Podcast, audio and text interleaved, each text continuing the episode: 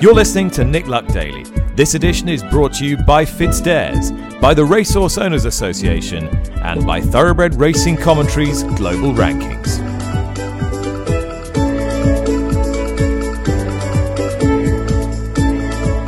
Hello, everyone. Welcome to the Nick Luck Daily. It's Friday, the 30th of June. Tom Stanley in for Nick.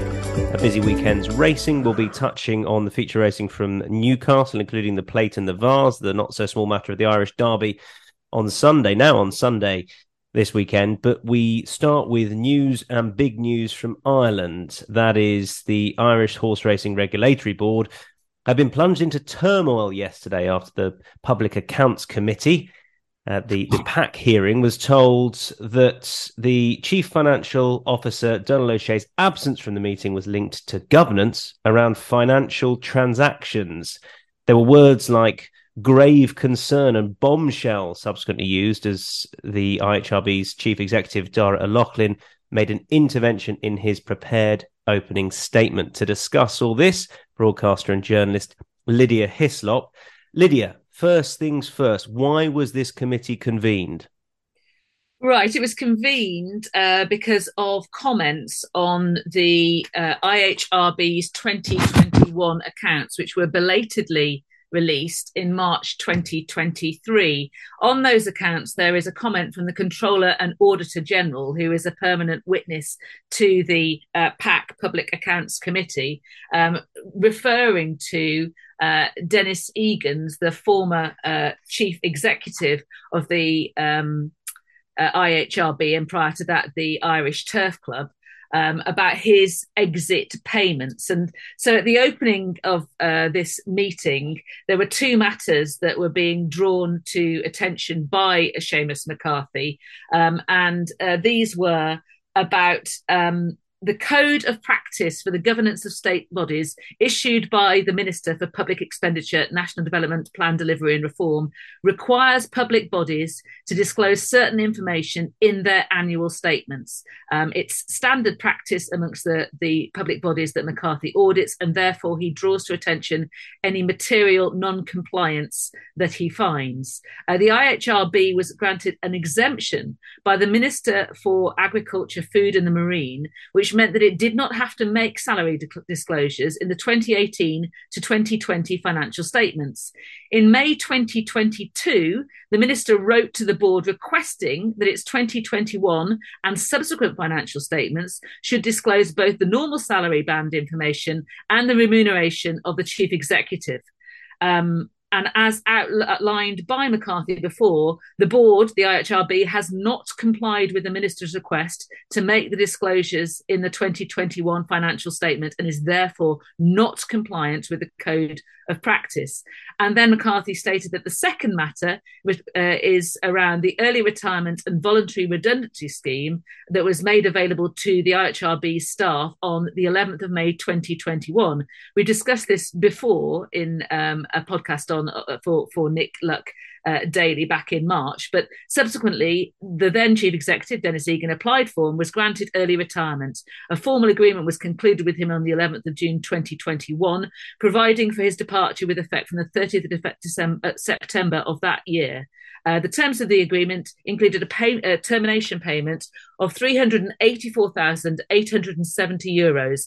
This exceeded by 141,880 euros, or 58%, the amount payable to the chief executive if the scheme conditions advertised to staff had been applied. It was clearly stated that there would be no exceptions to the scheme conditions. The payment amount agreed with and paid to the chief executive was a significant exception to the early retirement scheme terms. So those were the two matters that were being brought to the committee's attention. So we're we're left trying to to piece some of these things together. We at this stage, I suppose we don't know a huge amount. What happened in the meeting yesterday, Lydia? Well, then, in, in response to that, this is where this, the bombshell was dropped. Darragh O'Loughlin, the chief executive of the IHRB, and he's been in that role since the 29th of June 2022. So I think that's exactly a year, isn't it, that he's, he's been in the role. And he made mm. Uh, an opening statement to the hearing, which included this statement Within the last 48 hours, in the course of preparing for this meeting, a hitherto unknown issue that occurred in early 2022 emerged, which has given rise to grave concern. I immediately brought it to the attention to the chair of the Audit and Risk Committee and the board of the IHRB, and the board that's the IHRB board, has commissioned a full review of the matter to be conducted by an independent firm. He goes on to say that he has also made the, the disclosures that he has to to all the other relevant bodies, which include Horse Racing Ireland um, and also uh, DAFM, the Department of Agriculture, uh, Farming and the Marine. Um, he was then pressed uh, by the ministers that were that were present, and it was then that he revealed that uh, Donal O'Shea, who is the chief financial officer of the IHRB. And if you go into LinkedIn, he's been in that position since February 2017, which actually precedes the um, the institution of the uh, Irish Horse Regulatory Board in in at the start of 2018. So that suggests that he holds that suggests to me that he held that role at the Irish Turf Club previous for a very short time prior to the IHRB as well. Um, anyway, he has he has been uh, he's on voluntary leave and his absence is leaked to governance around financial transactions. Um, he said that he's on voluntary leave without prejudice to his position since yesterday. So that's since Wednesday, the 28th of June of this year. Uh, he admitted that the issue is financial in nature and it related to governance around financial transactions. And then, when pressed further, he didn't answer whether uh, that leave was actually voluntary or whether it was it was in effect uh, ordered. And later on, uh, he described what he'd learned in when preparing for this committee. Um, he said that to describe it as a bombshell is not unreasonable in these circumstances. So, you know, we don't yet know whether the matters that uh, have been brought forward before the committee by um, Seamus McCarthy are connected to the voluntary leave of Donal O'Shea yet. Um, but uh, you would imagine that more information is going to come out over the course of time, and clearly more detail is going to need to be found out because there are a number of things that that we need to ask. Lots of questions for us to to ask, as you say. Uh, should we start then with the, the former chief executive Denis Egan, his his previous roles within Irish horse racing? Okay, so Denis Egan was chief executive of the Irish Turf Club from 2001 to 2017, and he became the chief executive of the Irish Horse Racing Regulatory Board in 2018 when the regulatory and licensing functions of the Irish Turf Club were transferred to that body. He took early retirement from the IHRB in 2021, September 2021. Uh, prior to being chief executive of the Turf Club, he was the financial controller uh, and uh, for the Irish Turf Club and the Curragh Racecourse from 95 to 2001. Um, it also emerged in the, the PAC committee uh, yesterday that the only contract available for the Controller and Auditor General Seamus McCarthy to view dated from Denis Egan's appointment as CFO with the Turf Club, which dates back um, many many years, um, and obviously the, the, was the, it was superseded. The whole arrangement was superseded by the formation of the IHRB as a private limited company in 2018. And the understanding there is that it emerged yesterday that no contract existed, so that there was no contract uh, for uh, the uh, chief executive role of the IHRB or even the Irish Turf Club prior to that. And this is relevant because of the question that Seamus McCarthy asked at the, or the point that Seamus McCarthy made at the start of this hearing, that in May 2022, the Minister for Agriculture wrote to the RHRB requesting that its 2021 financial statement should include the uh, salary of the chief executive. And now we're seeing, or you, one could infer, that there is uh, a, a differing reason coming out to what we'd previously heard as to why the 2021 accounts were delayed uh, until the 16th of March 2023. They should have been filed by September the 30th, 2022, but there was a significant delay. Um, and in the end, the it, the point was made yesterday in the PAC hearing that the IHRB still hadn't complied with the minister's request minister's request to include those details. Um, so uh, we need to know um, why the agriculture ministers previously, so from uh, May 2016 to June 2020, that was Michael Creed of Fine Gael, and from September 2020 onwards, it was Charlie Charlie McConalogue, um, why they exempted the IHRB from making the normal full disclosure. So that is a that's a key question that has to be answered. And the other question that has to be answered, I think, actually comes back to Darragh O'Loughlin because he spoke to uh, the Nick Luck Daily podcast on the 10th of March of this year when the accounts were published. We discussed them on the podcast the previous day, and then the um, IHRB uh, were given a, a right to reply the following day by Nick. And this is what uh, Nick and Darragh spoke about. Let's talk about the annual review that's just come out for 2021. Why did it take so long to come out? Well, it took a long time to come out, and that was frustrating for us. We had it drafted last summer and we were ready to go, but there's a statutory process laid down in law when you're funded by taxpayers' funds so we have to present our financial statements to our auditor, who's the controller and auditor general. It's a government function. They perform the audit, they provide the audit report at the end of their audit. And at that point, we have to give our report and financial statements to the department for the minister's review. He brings them to government, government notes them, and then they get as we say, laid before the houses of the Oireachtas. That's our parliament. And it's only at that point that we're permitted to file the accounts with the company's Office and release the annual report. That process took until last Thursday.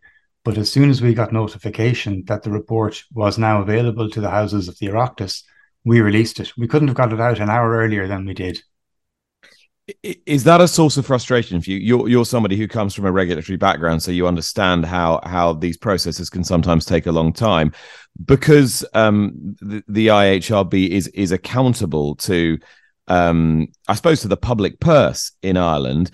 Processes take a long time. Is that frustrating when you are trying to uh, portray a, a a dynamic and and modern regulatory framework? It can be. But we have to accept when you're working in a world where government is funding your organization, you're working within processes that take as long as they take. There's nothing to be gained by getting excessively frustrated. But yes, for us, for the team, it is frustrating to have had this report ready, to want to put it up as our shopfront to show the racing world and the wider world what the IHRB actually does and then to have to sit on that report because there's a statutory process unfolding, knowing that at the time it comes out, it'll be that little bit less relevant because it'll look like it's out of date. That's disappointing. It can be frustrating then to be criticized for being so slow to publish a report when we weren't in control of the timelines. But yeah. you know, we're big boys and girls, and that's the world we live in. As you say, Lydia, that was from the, the 10th of March with Nick and Darragh O'Loughlin. How do you respond to what Darragh says? Well, I think that um, Darragh has got to account for why he said that then, and now why, when preparing for for this um, committee, the the PAC committee hearing, uh, there is now a, a, a, different, or there appears to be uh, extra light shed on what might have happened to cause that delay. We'll have to see whether the two things are are connected, but it seems reasonable to to question whether that might be the case, and we need to understand uh, why Darragh O'Loughlin was in took one position in March, and now having made uh, further investigations, he's taken another position and this will um, presumably um, be connected uh, with uh, what uh, Donal O'Shea has stood down for. And I, I, should point out that he stood down without prejudice, according to Darragh O'Loughlin, and that Darragh O'Loughlin wasn't able to be uh, drawn any further about the details to that because there obviously is a, a process to be followed there. But from from racing's perspective, they I think uh, Irish racing's perspective, they need and the Irish taxpayers' perspective. They need um, answers uh, to to those key questions. I mean, in July 2021, the then CEO of the IHRB, Denis Egan, said it was wrong to suggest that the IHRB isn't accountable to anyone. And one of the problems with this is the integrity and transparency and accountability of the Irish Horse Racing Regulatory Board and Horse Racing Ireland um, is being called into question about this. And and they it, those are, are are things that um, Darragh O'Loughlin, when he took the role as as the incoming chief executive, was very strong on about integrity, about transparency, about accountability. He was asked about this at the start of the PAC hearing, and he made those undertakings on behalf of the IHRB. Well, it can't just be fine words; it actually has to be followed through with actions. Um, you know we we need to know what the salary of Denis Egan was. We need we need to know what his um, exit package was and where those monies came from.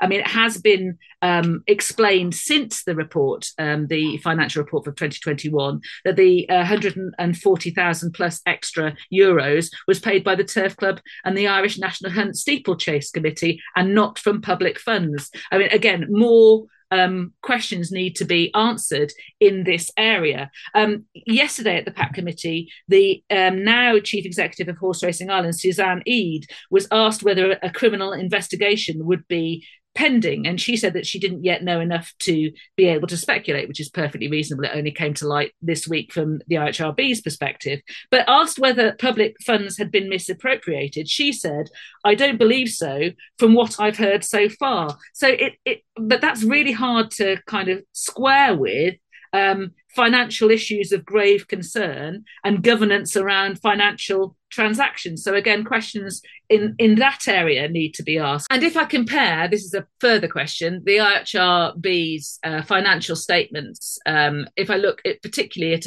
employees and directors and the um, the the total costs into the aggregate payroll costs uh, for the financial years of say 2020 compared to 2021. Um, well, the, there's a, a large jump um, in salaries and wages from 4.6 million euros to 5. Point, almost 4 million euros, and the overall costs from 5.498 million euros and uh, to, to 7.094 million euros. Now, that's an increase of almost 1.6 million euros. And during that time, the number of people who were employed uh, by the company went from 106 to 115. So you know, not not very many you would think. So again, though that that question I think needs to be answered in terms of why was there that marked difference in terms of the aggregate aggregate payroll costs between 2020 and 2021. And so, one final question, which I probably should have mentioned earlier, is about uh, the previous accounts for the IHRB. Their 2018 accounts were incorrect by 1.6 million euro um, and had to be restated. Um, that the it was the figures for turnover integrity costs uh, had to be restated and reduced to the amount of 1.6 million um, from 9.6 million euros to 6.8 million euros respectively. Um, this change resulted in no net effect on the surplus for 2018 nor on the reserve but I just mention it because it might be relevant. And also the 2019 accounts of the IHRB were submitted, but then returned for unspecified reasons. And, and finally, I'll just conclude really. I, I, think that the only answer to this is a full and independent inquiry of both the IHRB and HRI, because these are, are bodies that are, are, are fully or partly um, uh, paid for by the Irish tax taxpayer.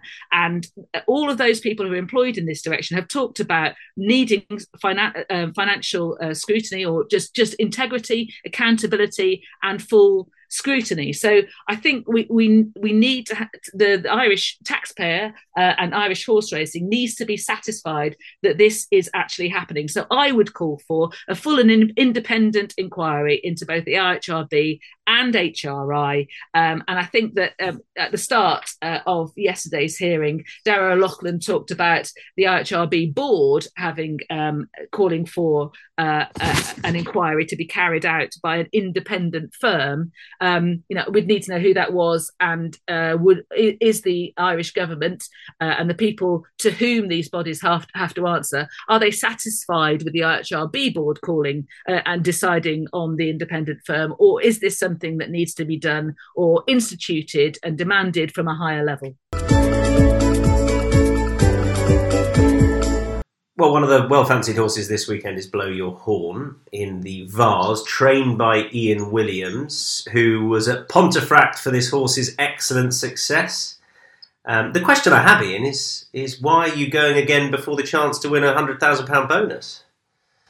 Yeah, that's quite interesting. And I was I was actually on the day at um, Pontefract. I had in my mind that you know there was certainly wouldn't be running.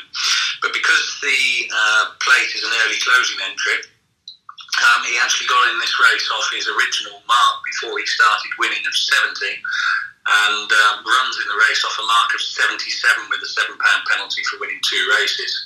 Um, but that is just one pound higher than what he won off at Pontefract at the weekend. Mm. So, my theory being that the um, his opportunity to win his third race at Haydock isn't for another five weeks. Um, so we had plenty of time to get him back fresh and well. And um, yeah, it's a decent pot at Newcastle. And um, uh, if he were fortunate enough to win, he probably couldn't win any easier than he did at Pontefract. Mm. So the handicapper isn't going to be um, any more severe with him than he probably will be already. See, I was trying to piece this together because it, if if it all goes to plan, it, it, it could be very shrewd indeed. So. Um, it's a 0 to 85 at Haydock, is, is that right? I think so. He should right, he, he should, you know, um, obviously he's got to win first, but you'd be hoping he wouldn't go up too much to, to, to avoid that race. Even if he did, you've still got a 0 to 95, I think, at Sandown. So the, the plan is obviously to take take a 75 grand pot and then see where you are if you can. If we can, but you know these these pots are too big to miss. We all know horses, and um, yeah, if they're fitting well, then it, it's a good thing to take their chance. But I think the handicap would be very harsh if he if he put him up more than five or six pounds for the win at Pontefract, which should keep him within that 0 to 85 range. Mm. And obviously running off the same market um, Newcastle or not dissimilar mark, he'd have to do something quite extraordinary. So, um, you know, my one hesitation is is that um, in the month of June he's had three. This will be his fourth race, um, and they're not easy races. Um, so that's the the one negative to him running at Newcastle tomorrow. It, it seems his progression has come with a return to turf. Is that coincidence? Think his I think his progression has come with a return to two miles. Right. Um, he was he, he ran a huge race um, over to Lingfield on um, on the big days race. He was only beaten a length and a half that day, and um, you know Lingfield is certainly a more pace track than uh, Newcastle is, but um, he was beaten a length and a half that day off 72 in a in a very competitive race, and um, and was unlucky. Um, so yeah, he's been there, but the two miles is probably the um, the interesting thing with this horse, and the, the further he goes, the better he seems to stay. Okay, and did you obviously he won at Doncaster, and then is that when you started to think about targeting the the Sky Bet Sunday Series bonus, or was it just a case of they're good prize money anyway? We'll see how we fare. I think you always have these things in the back of your mind, um, and you have to travel into them with with well handicapped horses. Um, so on on appreciating exactly what he did and didn't want after Doncaster, um, you were able to look forwards, and you know those were the those were the perfect races to run in. It had always been our plan to to go to Newcastle, um, but the Pontefract race looked um, not the strongest at entry, so we took that option on, and um, and now we're just following up with what we probably originally planned to do, but with a with a nice backstop should things not go the right way tomorrow. Okay, two in the plate. Touch on their chances. Yeah, Law of the Sea. He's been um, he's been doing very well. Um, running ran a sound race at the Chester Cup, ran a sound race at Haydock, and ran another sound race at Royal Ascot. Um, I don't think he'll mind the all weather at all, and he's got a lovely draw. We've just gone for a set of cheekpieces just to give Richard some help and hopefully see him just edge out a, a little bit more that again is another very competitive race, uh, but he's in there with a with an each way shout, that's for sure. And Green Team's one of the outsiders.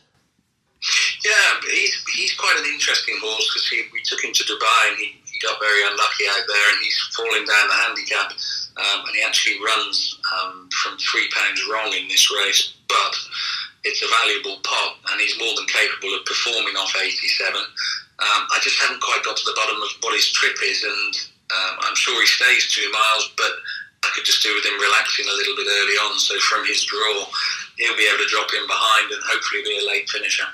Okay, good stuff. Good luck in those two big races and with anything else you got. Thanks for your time. Thank you. The plate then, Lydia, Northumberland plate. Give, give, give me the winner. Go on, nice and easy. I think it's Simple. adjuvant. Um, I think I, I apologise. I agree. I've got this horse wrong throughout his entire career. Oh, I'm Um, sorry, Michael Bell. I mean, we, we've absolutely held him below the waterline now, haven't we? Big, big trouble. But this, his form from last year is excellent, and this, this, I was impressed with him last time. Billy Loughnane's had a sighter on him the time before. I think, I think, I think the race is ideal for him. Yeah, I, I I totally agree. He ran in a little race called the Melrose. You might be familiar with it. Uh, finished. Yes, he did. He, that was beautifully Gosden-esque. I enjoyed that. Thank you very much. um, and both the runs this season have been have been fine, encouraging. Um, beaten by HMS President, who's gone on to run well at Royal Ascot. Uh, beat Pons Aelius, who has uh, has won since. Uh, the five pound ride looks fine. He hasn't yet won on the all weather, but his dam won on debut, and I think there's enough in the pedigree to suggest it should be fine. So yeah, I'm very interested in adjuvant for the Northumberland Plate. Good. He's got no chance. well done, you and I. Um, and uh, what about the the Irish Derby? Then is uh, the the market has it as a bit of a bit of a penalty kick, I guess, because Auguste Rodin has, has beaten those most of those in, in behind him in the market. What are your thoughts on the race? Well, I think it should be because it seemed to me that Auguste Rodin and King of Steel differentiated themselves from the rest of the field quite markedly in terms of ability. Uh, White Birch got himself a bit agitated beforehand and, you know, slowly into stride, wasn't particularly well drawn in those circumstances, had quite a lot to do, probably wasn't at his best on the day. So maybe he might be able to, might, might be able to improve on things. Uh, he finished third in the Derby, um, and then behind him, one spot behind was Sprewell, who um, was uh, maybe you can uh, less ready excuses. I, I just wonder about about White Birch though. Is he is he starting to have an aversion to the start, and is that going to carry over? I would expect Auguste Rodin um, to be able to um, stamp his authority on on that race. Um, the only time he's underperformed is in the 2000 Guineas, and Aidan O'Brien went into long detail about the various reasons why he would need, to, why he would probably have underperformed, not least of which um, is the the fact it was a mile trip, and he's clearly a middle distance horse. Well, there aren't many trainers yards in better form than than Ed Walker, who joins me now. Um, with uh, some international arrows you're you're sending out at the, the weekend. A couple in Ireland, Ed. Tell us more. Yeah, busy weekend. Um, two in Ireland. So we've got Miss Roberts uh, heads over um, to Curragh tomorrow. Well, she's already heading over there now, but she runs in the Group 2 um, fillies race. And uh, a bit of a, a, bit of a, um, long shot, but she ran really well on debut at Newmarket. And I just think the very quick round uh, at Doncaster slightly found her out. And that was also a very good race. So she's very well bred, and if, if she can get a place, she's worth a lot of money. Um, so we thought, given given the small field, only seven runners, and uh, quite a few of the opposition ran at Ascot last week, we thought we go there with a fresh horse, and we might might be a good time to take him on. So we'll see how we get on. Well, was was was sort of was she your starting point to going for Ireland, going to Ireland, and, and then you're sending Came from the Dark as well? Was it a case of we'll send Came from the Dark, and what else have we got to go? Are they are they sort of both in, in those respective races because you think they've both got equal chances, if you know what I mean?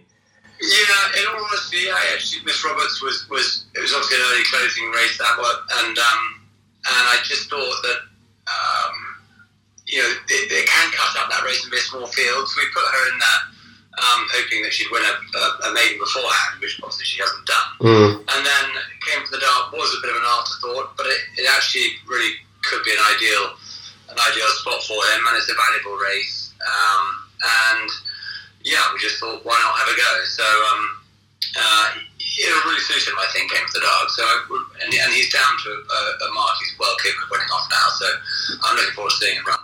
So I could easily be suckered into backing him again because I have plenty of time. So does he just need them to go really hard and, and get a sort of nice sit through the race? Yeah, I think the sort of nature of, of, of the five pounds there will really suit him. And um, yeah, the faster the pace, the better, really.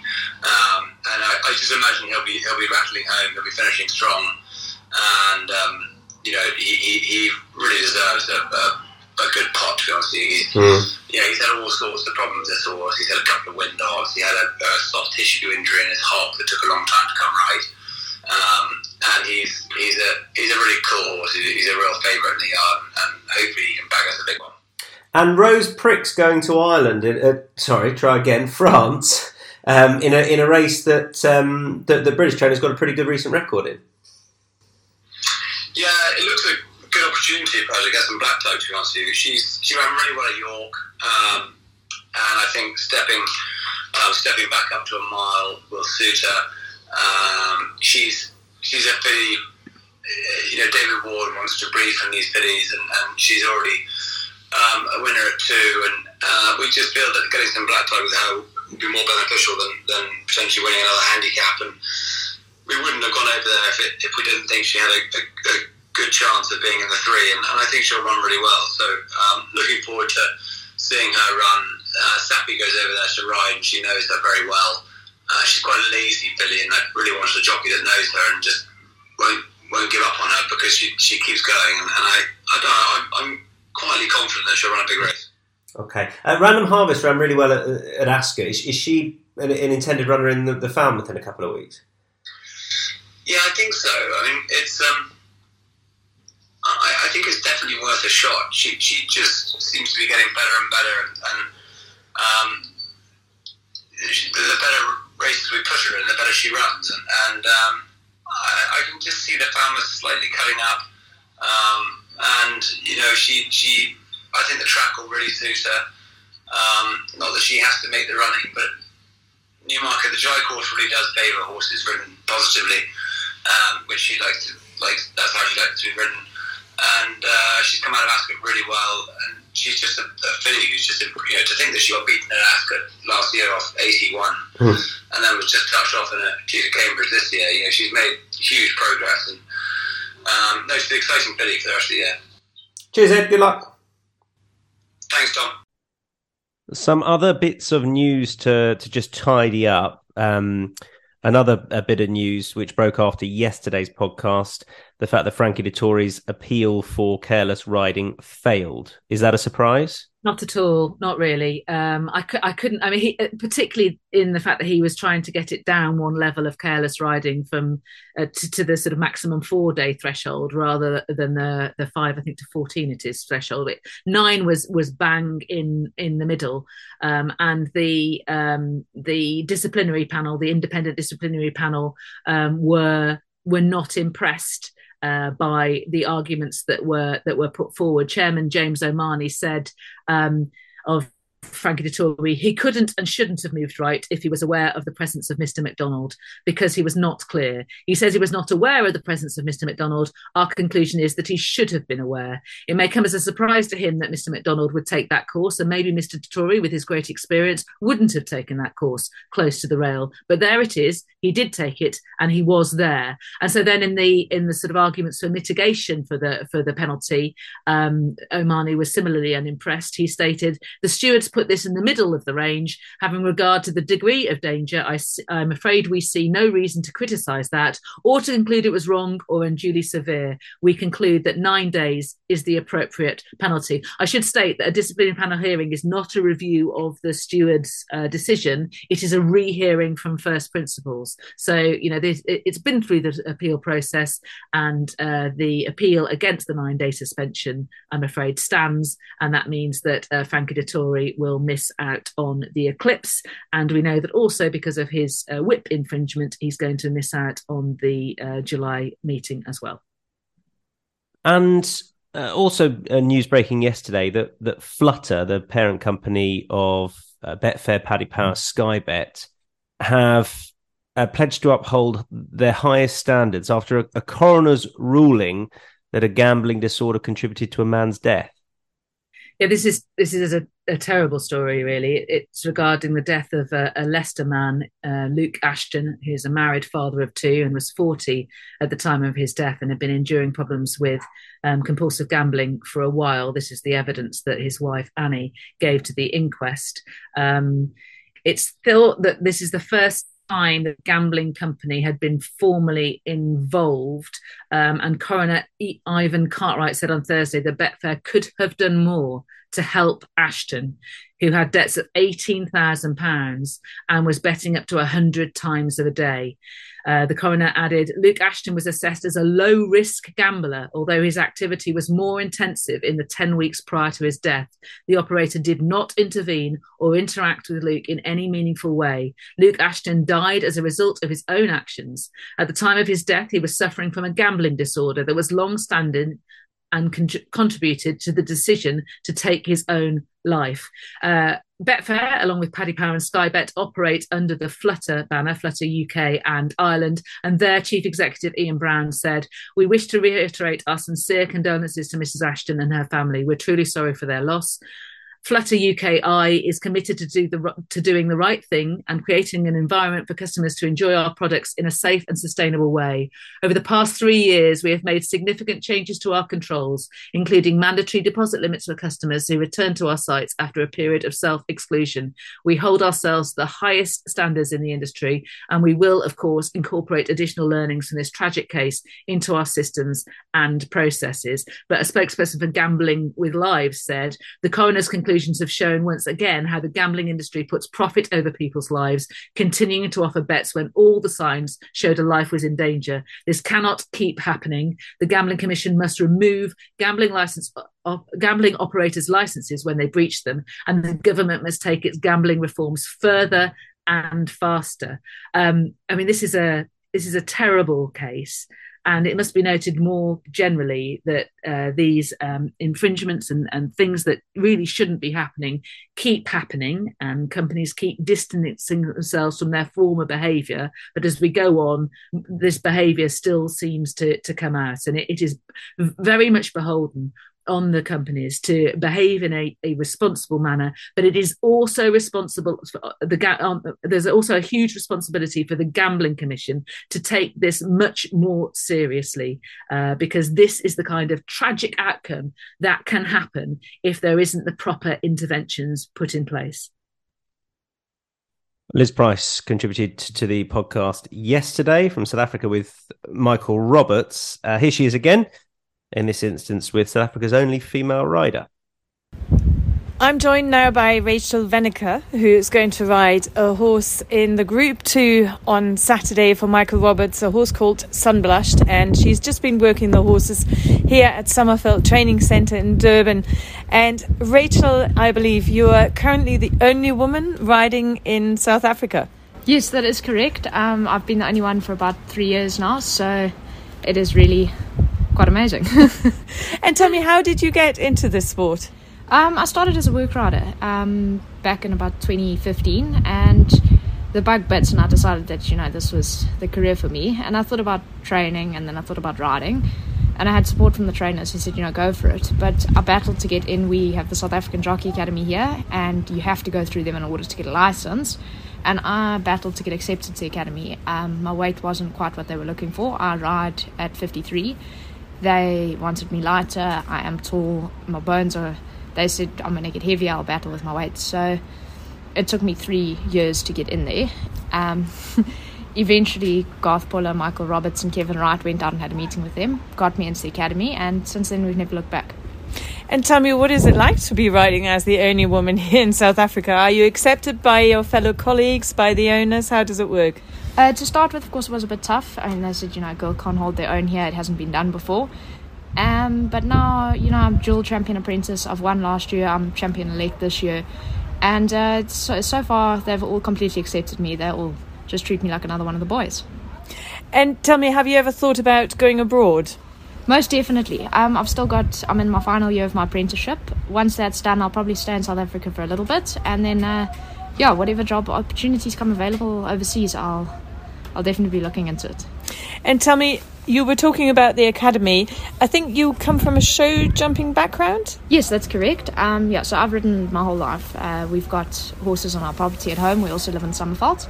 Uh, I competed show jumping uh, junior B grade, um, 120, 130 for, for quite a while. And then uh, once the sort of racing bug bit, then I had to, of course, stop once I started professionally racing. But uh, I've still got my, my two horses staying at home. And do you follow racing uh, abroad? Obviously, in England, you must know of Holly Doyle, who um, has just been so successful at Royal Ascot again. What do you make of that? Yeah, uh, she's she's fantastic to watch. I've been watching her for a while. I do follow a lot of overseas racing. You can pick up a lot of good um, tactics and, and different styles and things from there. And uh, you know, Holly Doyle, it's phenomenal. And I watch these ladies over there, um, Hayley Turner, all of them. They absolutely outstanding. And to watch Holly Doyle, um, I was watching on the TV the the first Group One she'd won at Ascot. I mean, I got goosebumps watching that. And tell me, Holly Doyle is someone who works out a lot. Do you work out? Do you? How do you keep fit over here? So I used to. I used to be a proper gym fanatic. Um, another concern with the academy was the the fitness regime to get in, and they made it quite exceptionally difficult for me. Um, so I went kind of military style, and I do absolutely love going to gym. That's all I ever want to do. But at the moment, there's so much racing in South Africa, I don't really have time to. But as soon as I have an off day, I hit the road, go for a jog. Um, gym, Virgin Active. We've got a gym at the academy. We gym twice a week. Um, so I would say I'm, I'm quite a, a, fanatic of exercise, but not so much now as I was before. And we've just heard the tractors come by here at, at Summerveld. Um, can you tell us how this training centre actually works? How many lots do you ride? How does it work in the morning? Yeah, so we're a little bit different from overseas. Um, the we've got sets of grooms who bring a string of horses to track, and we just work straight from the rings. So I'm getting through about 20, 25 horses in the morning. Um, we've got a, a, beautiful facility here. All the trainers ring in the centre of the tracks. We've got, uh, I think, six to eight tracks um, at 1800 meter grass right the way around um, with a turn and straight. We pull up and come back. Um, a beach track, 800 meters. A top sand that's also 1800 meters right around. We've got a bottom track with hill work, um, grass down there, a poly track. Um, so it is, I'd say, world class facility. And tell me about the Durban July. You don't have a ride in it this year. You were supposed to ride in it last year, but then you had a an accident. Yeah. Last year was a, a real disaster. Um, the week before the meeting, I had a horse freak accident. Fly jumped out the gates um, so it actually hit my head on the top of the starting gate. So I was diagnosed concussed and I had quite severe whiplash. So that put me out of last year. And this year I did have a ride, but he went to second reserve. So we, I highly doubt he'll get in. I mean, you've got to hope for two scratchings, but again, you never know. And uh, he will be running in the consolation race on the same day. And do you think you can win that race? Looking at it, I think he'll have a chance. The only thing against us is that Greyville turf track is quite difficult from a bad draw. We draw in 15 from 15, but it might suit him because he has a horse that comes from off them. So we are to prove a point that he should have been in the July. So hopefully he will win it. But I imagine for you as a woman, the Durban July, that's the biggest day out here in South Africa, from what I understand. It must be quite an honour to be riding even a race on the card. Yes, absolutely. I mean, I'm blessed to have nine rides on the card. Um, I'm one of the only apprentices that has nine rides on the day. There's only 12 races. Say only. Um, it is an honor. And as you can see, I'm sure from Summerveld at the moment, it is like a hyped up week. Um, by Saturday, all the grooms come to the track singing and they're all dancing and happy in the morning. And it's it is a it's a really phenomenal week leading up to this big day. And it is it's known as our biggest race day. And uh, you know, I, I suppose I am blessed to be a part of it.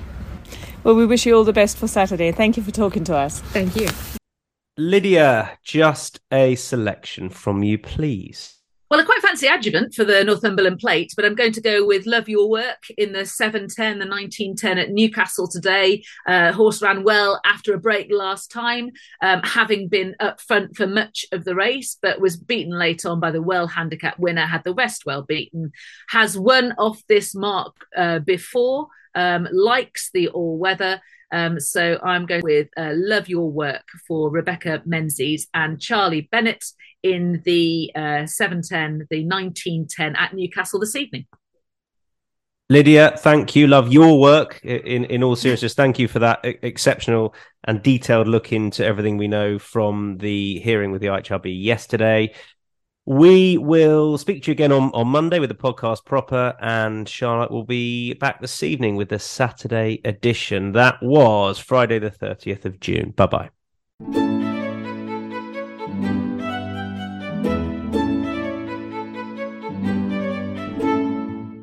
You've been listening to Nick Luck Daily, brought to you in association with FitzDares, the Racehorse Owners Association, and Thoroughbred Racing Commentary.